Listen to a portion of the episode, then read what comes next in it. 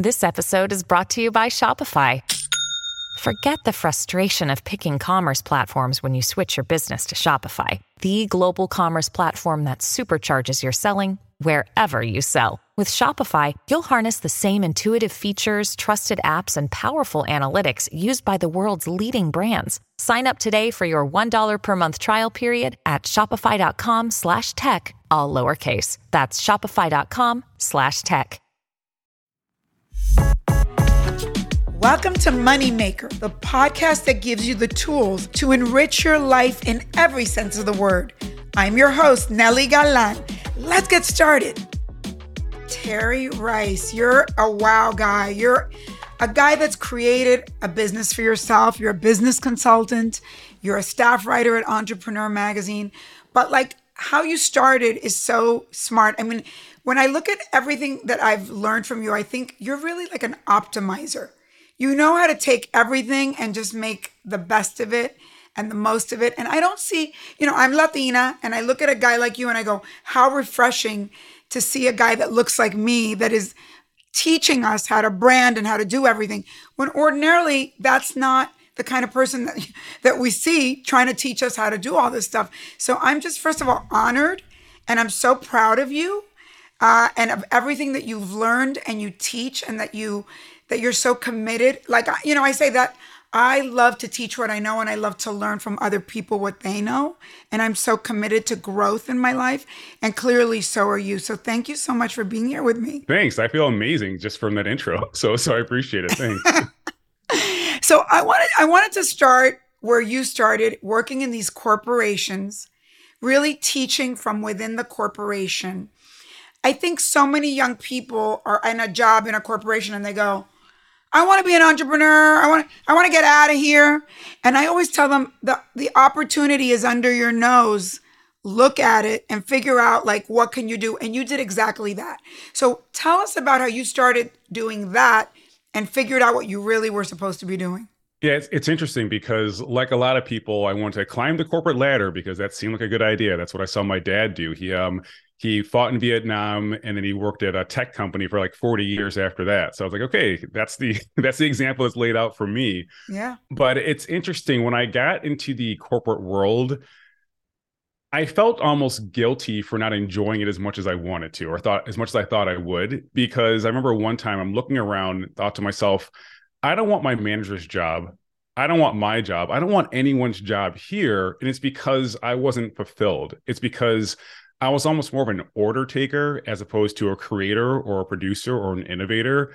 And once I realized that, I said to myself, okay, I have to be in a position where I'm helping people, where I'm building people, where I'm challenged on a regular basis. And that's how I eventually became an internal consultant at companies such as Adobe and Facebook. And it was amazing because I was never bored. I mean, you never knew what client you're going to work with, what challenges they have and that forces you to challenge yourself as well so i kept on growing mm-hmm. as opposed to feeling like a cog in the wheel so that's how i got started with that part where i'm teaching people and empowering people but how about the part where you realized oh my god all these companies uh, have all these contracts for outsourced people to do this stuff and i i don't i think you know in today's world i guess that's called supplier diversity yeah. but for me too like I, I realized being in a corporation myself and kind of hating it uh, and realizing I, I, that I wasn't jealous of anybody in that corporation, which is always I think it's a negative that's a positive because then you go, oh, I, there's something to strive for. But I realized, oh my God, these people outsource so many things. That's an opportunity for me to build a business.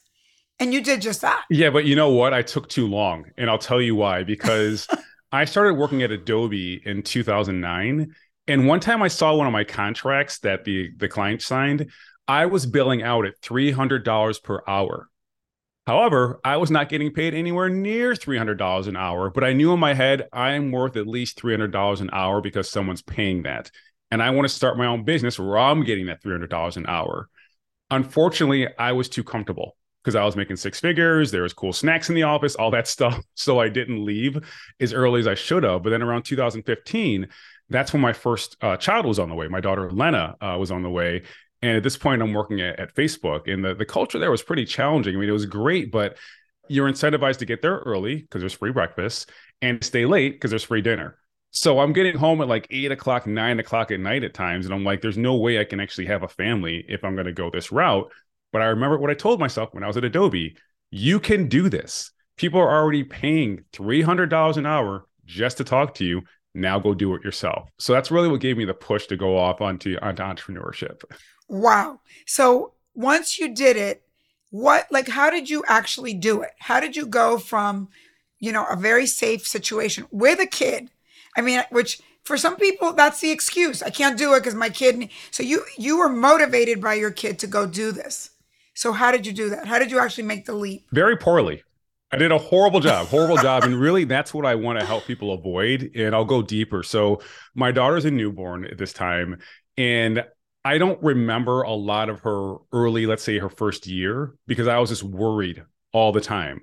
I was there physically every day. I'm there as a parent and as a father, but I was just worried about my business because I felt strongly that that my business, the, the success of my business, was going to impact whether or not my daughter had a good life, right? So I'm under all this mm-hmm. stress, all this pressure, and felt foolish because again, for years I worked in corporate, right? I'm at Adobe, I'm at Facebook. Beyond that, I have an MBA, right? I have a business degree. Yet I realized there's a big difference between very being good at your job and actually knowing how to run a business, right? So for the first 18 months, I struggled, I was confused, I wasn't charging nearly enough. And it was tough. But what I finally did is I stopped working in my business and took a step back to work on my business and learn from mentors, mm. both real ones that I talk to every day and remote ones who I'm reading their books, following them on social media, so on and so forth. And that's when I learned the actions, tools, and mindset needed to be successful. But it's funny, I was talking to my wife about this the other day. If someone had just sat down with me for an hour when I first started, I would have avoided years of frustration, of lost revenue, of just this this this anxiety and that's why you can probably hear it in my voice. I'm desperately trying to help people avoid that mm-hmm. because yeah it's going to be challenging but it doesn't have to be so confusing. So so let's go there because you talk a lot about being i love it solopreneur and the difficulty of that. And one of the things i love that you say is listen first of all you have to have clarity. What the hell are you doing and you also talk about let's let's not let's not go so deep. What are you good at? What are your skills? And I, I, I think that coming from entertainment, where everybody has like grandiosity and everybody like maybe you're good at this and this, but you're like, I want to be this over here. When maybe you've never done that. And I'm and I always say to people, what the hell are you good at?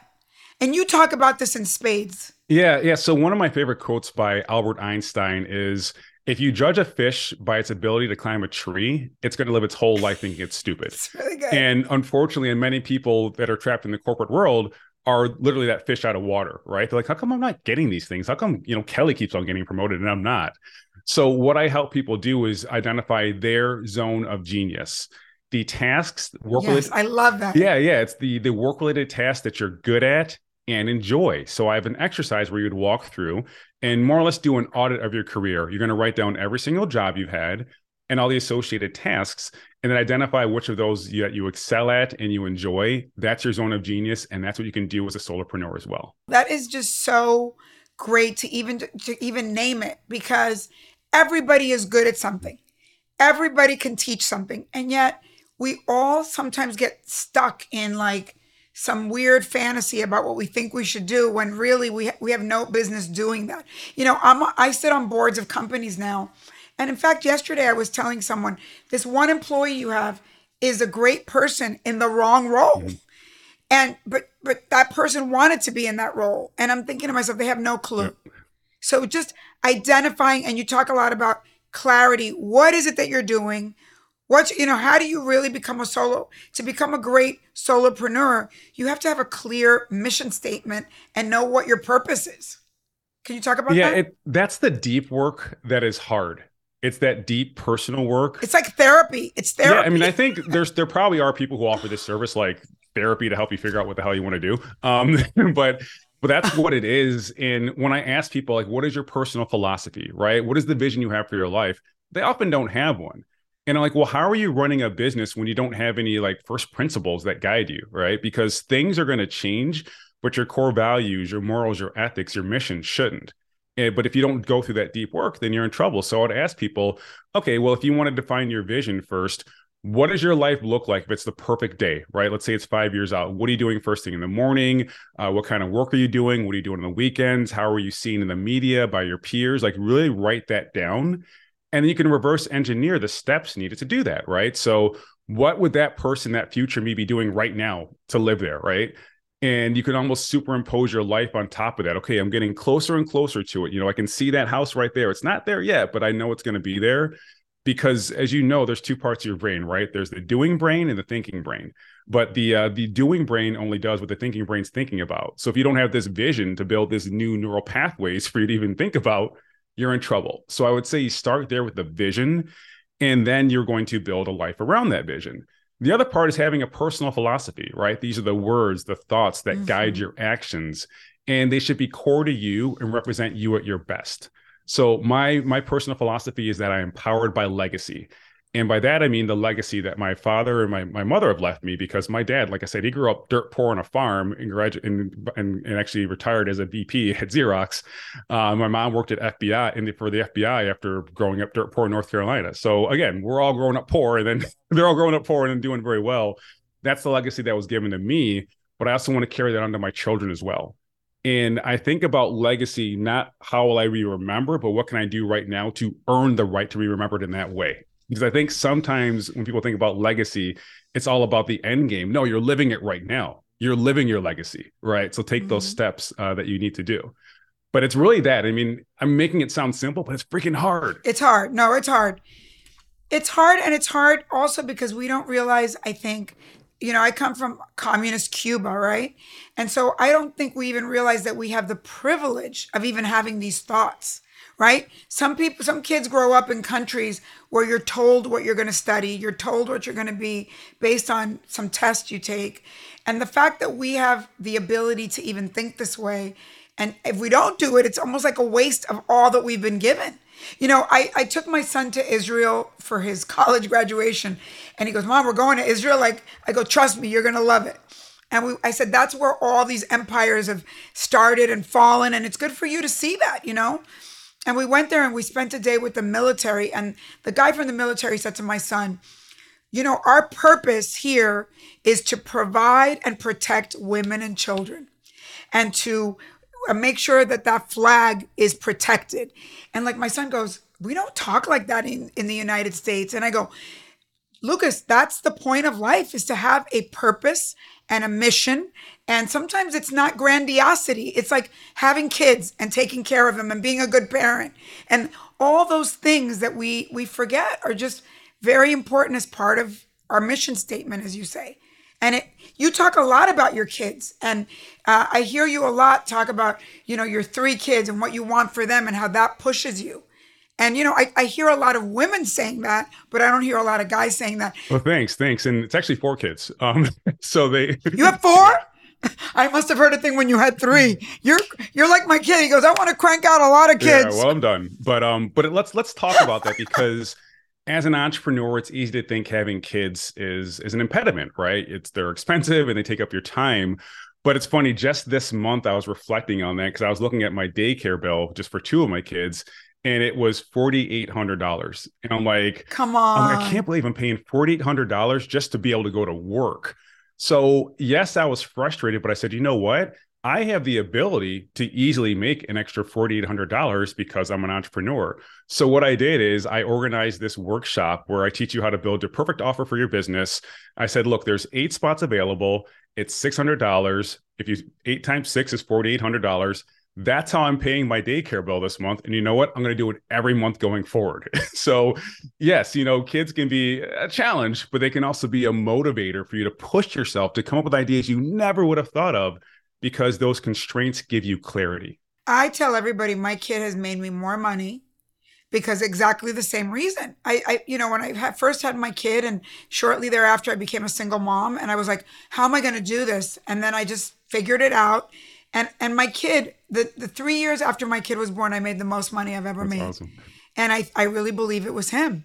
So let's talk to let's talk about to the audience about how i mean you you have such great advice i want to get i want to talk i love your stories so i want to talk about you but i want them to take information you talk a lot about how to get clients you just said it How do you go get clients? I think that's the scariest part for an entrepreneur is okay, I'm great. How do I now get people to think I'm great and hire me? Yeah, good question. So I'll give you the path that I took and that has worked for several of my clients as well. It's this it's volunteering to do speaking events for organizations that already have access to your audience. And I'll give you a very clear example of that. Uh, when I first started my business, I spent two weeks emailing members of the Brooklyn Chamber of Commerce, so a local organization that supports entrepreneurship. Got nothing from that whatsoever, right? Nothing at all. But then I reached out to the Brooklyn Chamber of Commerce and said, Hey, I'm a digital marketing expert. Uh, that's what I did back then. I would love to lead a free uh, workshop for your members, Digital Marketing for Founders. What do you say? They said yes, promoted me to their list of thousands of people, and gave me a room to deliver the talk in. I show up, there's 60 people there waiting to hear me speak. And I was like, holy cow, I couldn't even get one person to reply to an email, but 60 people are in the room right now. 10 of them had a bunch of questions afterwards. Four of them became clients.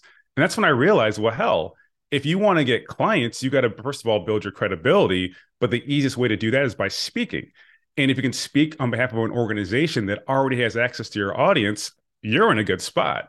So what I did is I started going to other organizations. So it could be co-working spaces, libraries, organizations like that, delivering the same speech over and over and over and over again. But that's how I got clients. Mm. So sure, there are plenty of other ways, but I know this is free, it's effective, and it works at scale. And that's that's uh, that's what I re- recommend for other people as well. Well, you also talk a lot about who is your audience and figuring that out as you go, and then what and then getting research from your audience about what they want. Yeah, yeah. Let me give you another one on that. So when you are when again like pretend you are doing the speaking event when you get done you're going to ask everyone to fill out a survey. And that survey is going to ask a few questions. The first one's going to be basic. Did you get value from this this talk? Yes or no? Another one is would you be interested in having me speak here again? Here are some topics that you can choose from. And the last one is would you like me to help you based on the topic that we discussed today so what I want you to do is take the results from that survey, go back to the organizer and say, "Hey, look, first of all, people want me back and they want me to talk about this topic. Can we book something for next month?" And again, anyone who says, "Yes, I want your help," you're going to follow up with them directly, book a sales call, and all of a sudden you're swimming in money and getting your daycare paid for. so that's all you really have to do. So you really uh, but to do that, let's let's just go back. You have to have clarity about what it is you're teaching that you're good at. Yeah. So your skills, you have to align with that. Then you offer yourself for free and you find low hanging fruit organizations. By the way, I've done very similar things uh, in, in, in, in sort of the Latino world and the Black world and the Asian world because I knew that my my book spoke to the, to the, the community. So I went to all the chambers of commerce. And you're right, you it's a multiplying effect, right? And then from those things, whoever really dug you is going to come in and be your client. So it's genius but you have to put in the time in the beginning. But did you, when you were doing all that, did you get scared? Because a lot of people that it wasn't going to work out, or that what what's the next move, or did you have money saved in order to do all that? I didn't have a lot of money saved. I had some, but it doesn't matter how much runway you have when you're not making any traction, you're going to get scared, right? so I'll just say that to start. Um, and I was scared, but I think what you need to do is just find someone who's on the same path as you, yet a few steps ahead, and just follow their lead because then you know, hey, this can work. The only variable is me. And I'm going to make sure that I'm not the one who messes up the process by being very clear on who my audience is, what their pain points are, and the solution I have for them. So that's why I always say like it's it's challenging, but it doesn't have to be confusing because you can find other people for guidance, for mentoring, just as an example of what is possible. And then you'll know like this, this isn't something I'm just making up, right? It's a process I'm following. I'm going to make it my own, but there's a good chance I will find success if I go on this path. And you came up with this acronym, ACTION, about kind of how to run your business. Can you talk about that? Yeah, yeah, and I'm so glad you did the research too. Um, but this this action plan literally is the blueprint for you making money based on your zone of genius. And the very first thing I want you to do is start with audits. That's what the A stands for. And you know your job, you know, in and out, but other people that you're consulting wouldn't. So what you would say is, all right, what is the step by step process they should use to find success in whatever they want to accomplish? Maybe it's optimizing their email campaigns. What's step one, two, three, four, five? You're going to write down what each of these steps are and then offer that as an audit. identifying areas of opportunity and perhaps correction based on what they're doing. And the fun part of that is when you're doing an audit, you're, you're it's not a long-term engagement. It doesn't matter how successful or how big the company is. You're just there for a couple weeks and you're gone. They could have an internal team who's doing this stuff, so you don't have to worry about competing with them. You're just doing that, showing them their blind spots and opportunities, and you're on your merry way. But the benefit of having this audit set up is it sets the foundation for the next step, which is consulting. And that's again based on your zone of genius and going through that process. How can I help people improve their outcomes through consulting? After that, training. Maybe you're like, hey, here's what you can do to improve your outcomes. They're like, we have no idea how to do that. Cool. I'll teach you how to do it. I will train you how to do email marketing, how to set up your campaigns, all this other stuff, because you need the knowledge necessary to actually implement what we talked about during the consulting phase. After that, what letter are we on? Um, I. Okay. the I stands for implementation, helping them implement implement the tools teams. So these are all opportunities to make money once you're in the door, is what you're there, saying. There you go. Yeah. So you're helping them implement things. It could be bringing on a new team, it could be doing a new tool, whatever it is. Second to last step is the O stands for ongoing retainers. You absolutely have to have a way to increase the lifetime value of a client. So don't just say, I'll do this one project and I'm gone. Offer an ongoing retainer, meaning you can ask me questions throughout the month on an ongoing basis. And that way you lock in monthly recurring revenue, which feels great when you don't know when your next paycheck's coming from. so you want to make sure you have that. And the last one's the most flexible part. It's just new opportunities. It's you thinking of new ways to serve the same client. Uh, for example, one of my clients actually started a podcast on their behalf because they want to spread the word through through audio. So that was a new opportunity. So that's action, A C T I O N start with the audit then you could do anything else after that but start with the audit because that's the hardest part but it forms the foundation for the service that you're going to provide so let's talk about doing exactly that but within let's say a corporation because mm-hmm. there's so many opportunities in a corporation do you find that the what is the best way to market to a corporation so that in a way they find you is it doing social media and youtube channel kind of stuff what would be someone's best way? Because those people have the biggest contracts. And when I saw your whole action thing, I go, that's when you get into a corporation, they don't like change. So once you're in, you could go down your action steps and they'll give you more business. So it, it behooves us to get in the door, but it's hard to get inside a corporation. So what do you recommend? I recommend, yes, social media is great, especially to build your personal brand. But you have to do it right. And by that, I mean, you want to create content that answers a question your audience has. So I normally mm. say just write down 10 questions that your audience has and then solve them with your content. And at the end of that post, let's say it's on LinkedIn, say, Hey, do you have any questions about this? DM me. I'm happy to chat. So that's one way to start the process. But you're also just hoping the right person sees your content. You're hoping they reach out to you. And hope is not a strategy, unfortunately. Oh, so, let's write that one down. so you you got to do some real biz dev. And what I would say is make a list of 40 companies that you want to work with for one reason or another. But then again, if we're talking about social media, find stakeholders from that company that are active on platforms like LinkedIn. And I want you to follow them. I want you to engage with every single post they have out there. And when you engage with a post, don't just say 100 or facts, like say something relevant, valuable, and ask a question when you comment. Mm. The reason why I want you to ask a question is because if they reply to that, great. Now you're having a conversation. You're going back and forth. That conversation can eventually lead to a DM, which leads to a Zoom meeting. Six months later, there you go. You got your first client just through this approach. It takes strategic patience. But if you use this approach as opposed to just cold DMing people or cold emailing people, you will grow and you'll grow with people that you actually want to interact with because you know their personality through these initial uh, exchanges that you have. I mean, a lot of us feel like if you do social media, whatever, build it and they will come. Like they will come to you. And you're saying that's not a good strategy. It's like hoping somebody finds you on a dating app. yeah, well, I, I, we can say that for another conversation, but but um, if you're brand new, you don't have a lot of followers and you're not reaching a lot of people, right? You're going to put up a post that's going to reach four people. You're going to be disappointed and give up. So if you're brand new, you can't rely just on your personal brand. You have to do that biz dev, like I said. However, it is beneficial because when that person, you know, sees your comment or your DM, when they do research on you, they'll get to know, like, and trust you. But you might have to initiate this interaction by following them, by engaging with them, and then eventually going ahead and having a conversation. Hold on. Moneymaker will be right back. When you need mealtime inspiration, it's worth shopping Kroger, where you'll find over 30,000 mouthwatering choices that excite your inner foodie. And no matter what tasty choice you make, you'll enjoy our everyday low prices, plus extra ways to save, like digital coupons worth over $600 each week. You can also save up to $1 off per gallon at the pump with fuel points. More savings and more inspiring flavors make shopping Kroger worth it every time. Kroger, fresh for everyone. Fuel restrictions apply.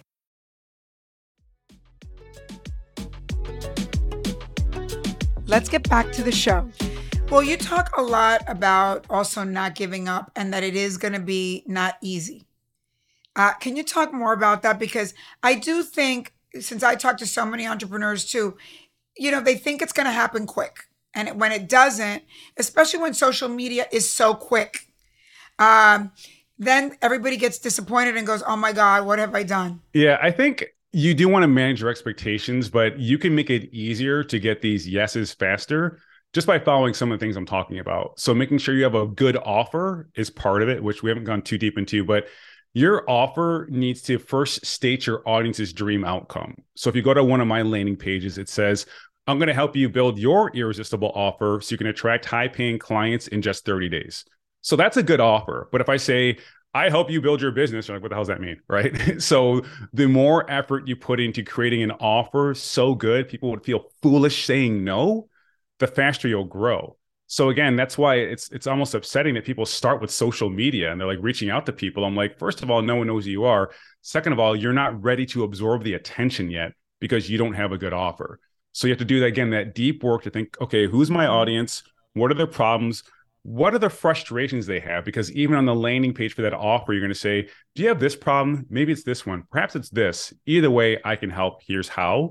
So you want to do storytelling. Mm-hmm. And it's interesting because far too many people focus on the process they have as opposed to the outcomes they want to deliver.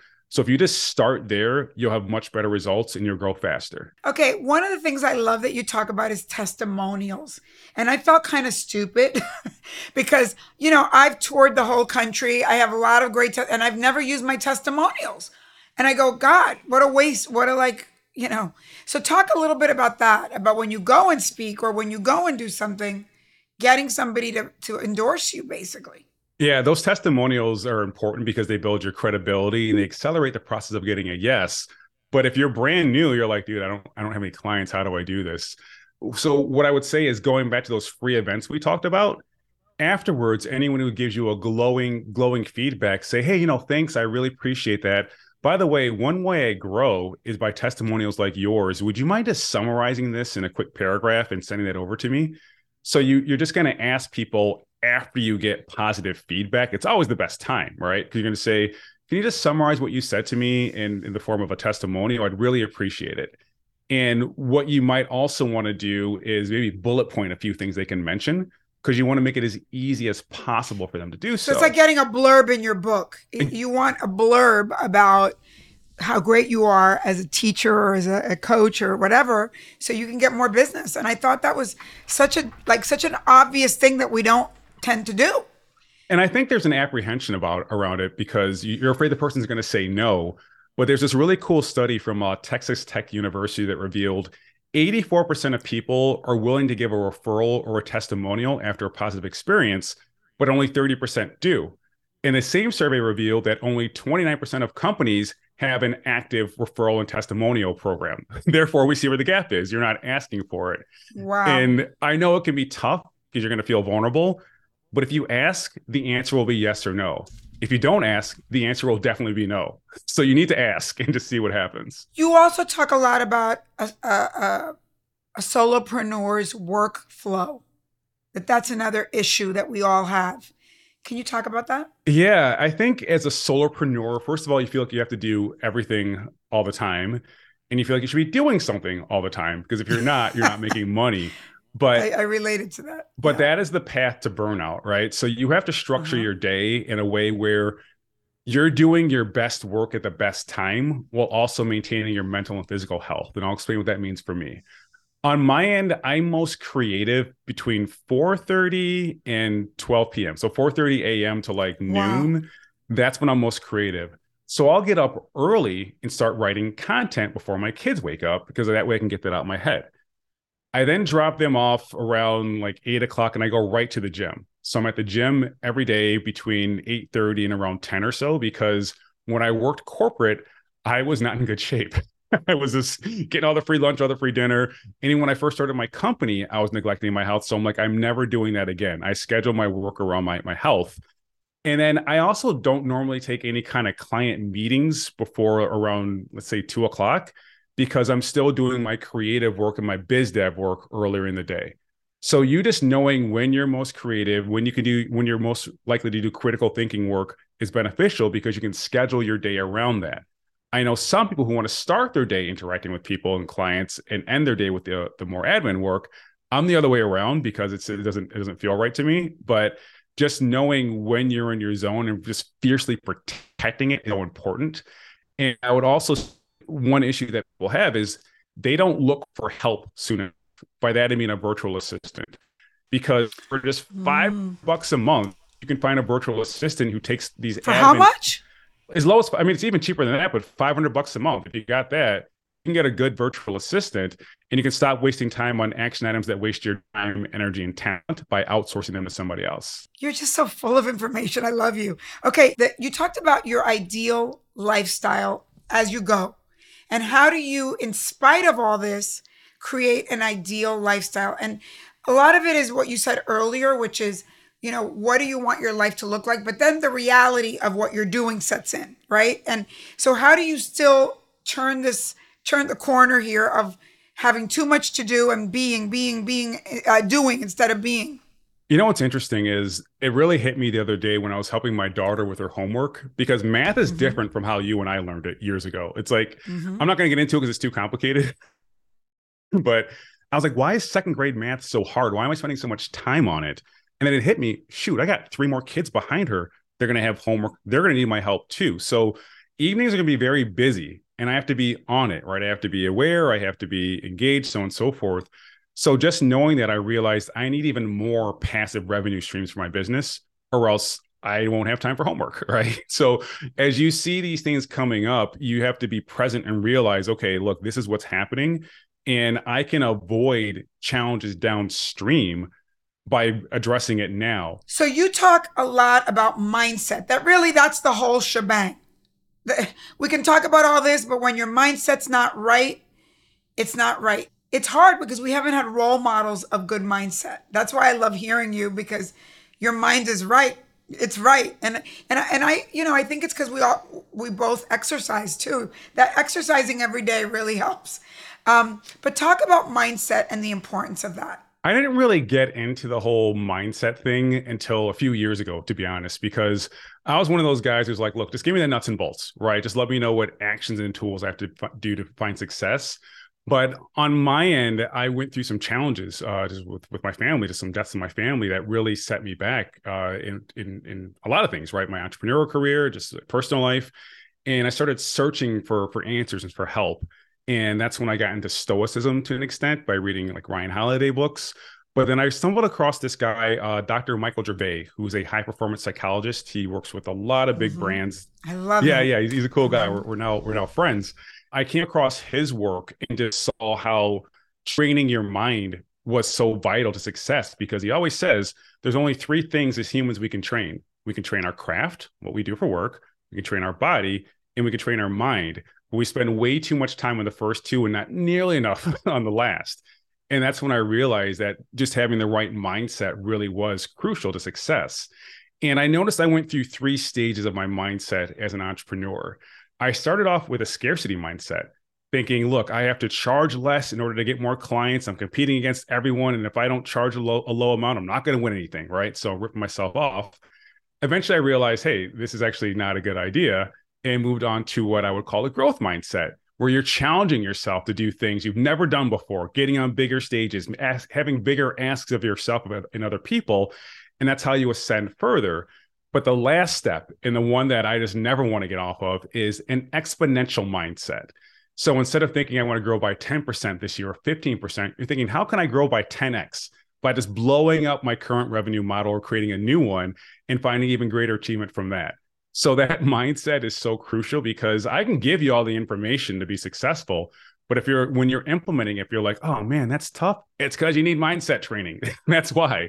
So it's not just the nuts and bolts that matter, it's also the mindset behind it. You're right.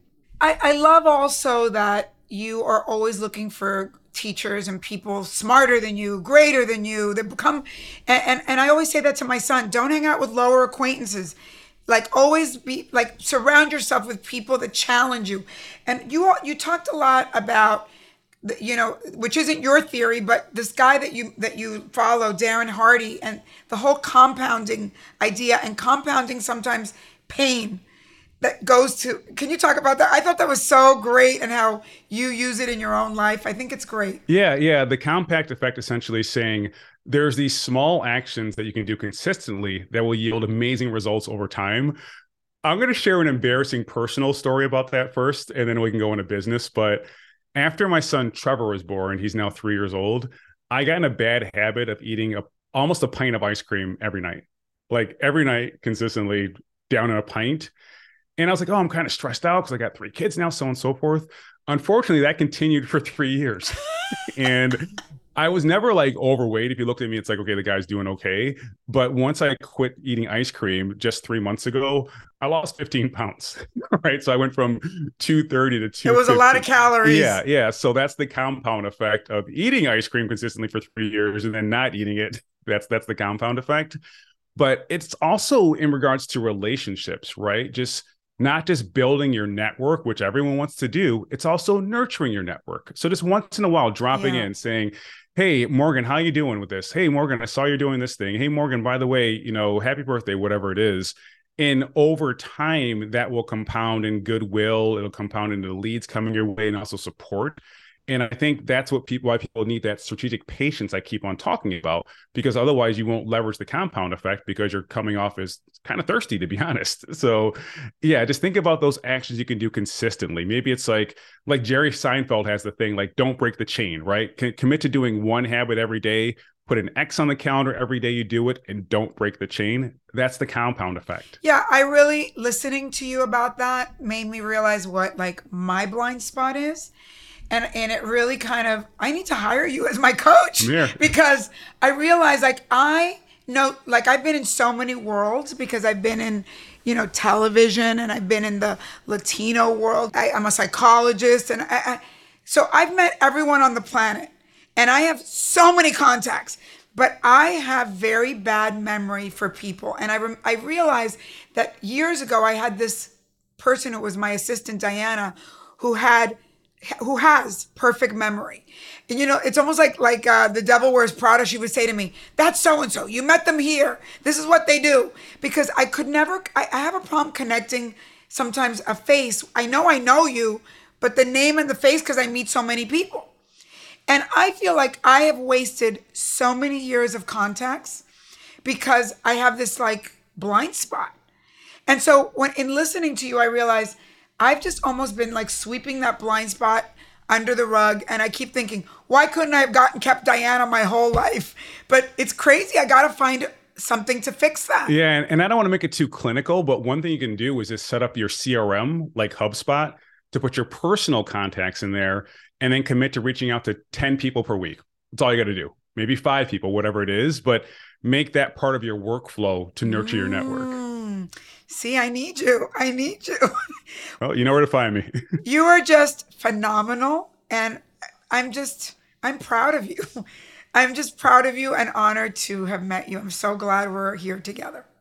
Yeah, I am too. And my, my wife Dominique happens to be a Latina, and when she, when she heard it, I was talking to you. She's like, "You got to ask her this. You got to say that. You got to say this." So, your wife is Latina. Where is she from? Well, she was born in San Francisco, but she's Nicaraguan. Ay, Nicaraguensa. They're the best. I agree. Wonderful. So you have you have you have kids that are mixed. They're gonna be they must be gorgeous. Yeah, I'll send you some pictures afterwards because they I get stopped in the street. I'm not trying to be like, like cocky or anything, but I get stopped in the street by how good looking my kids are. Oh no, I can imagine. I can imagine. Well, it is a delight to know you, and I'm we're gonna talk after this. Would love to. Thanks for having me. Appreciate it. Moneymaker is a production of Money News Network. Moneymaker is written and hosted by me, Nely Galán. Our executive producer is Morgan Lavoy. Thanks for listening. See you next time.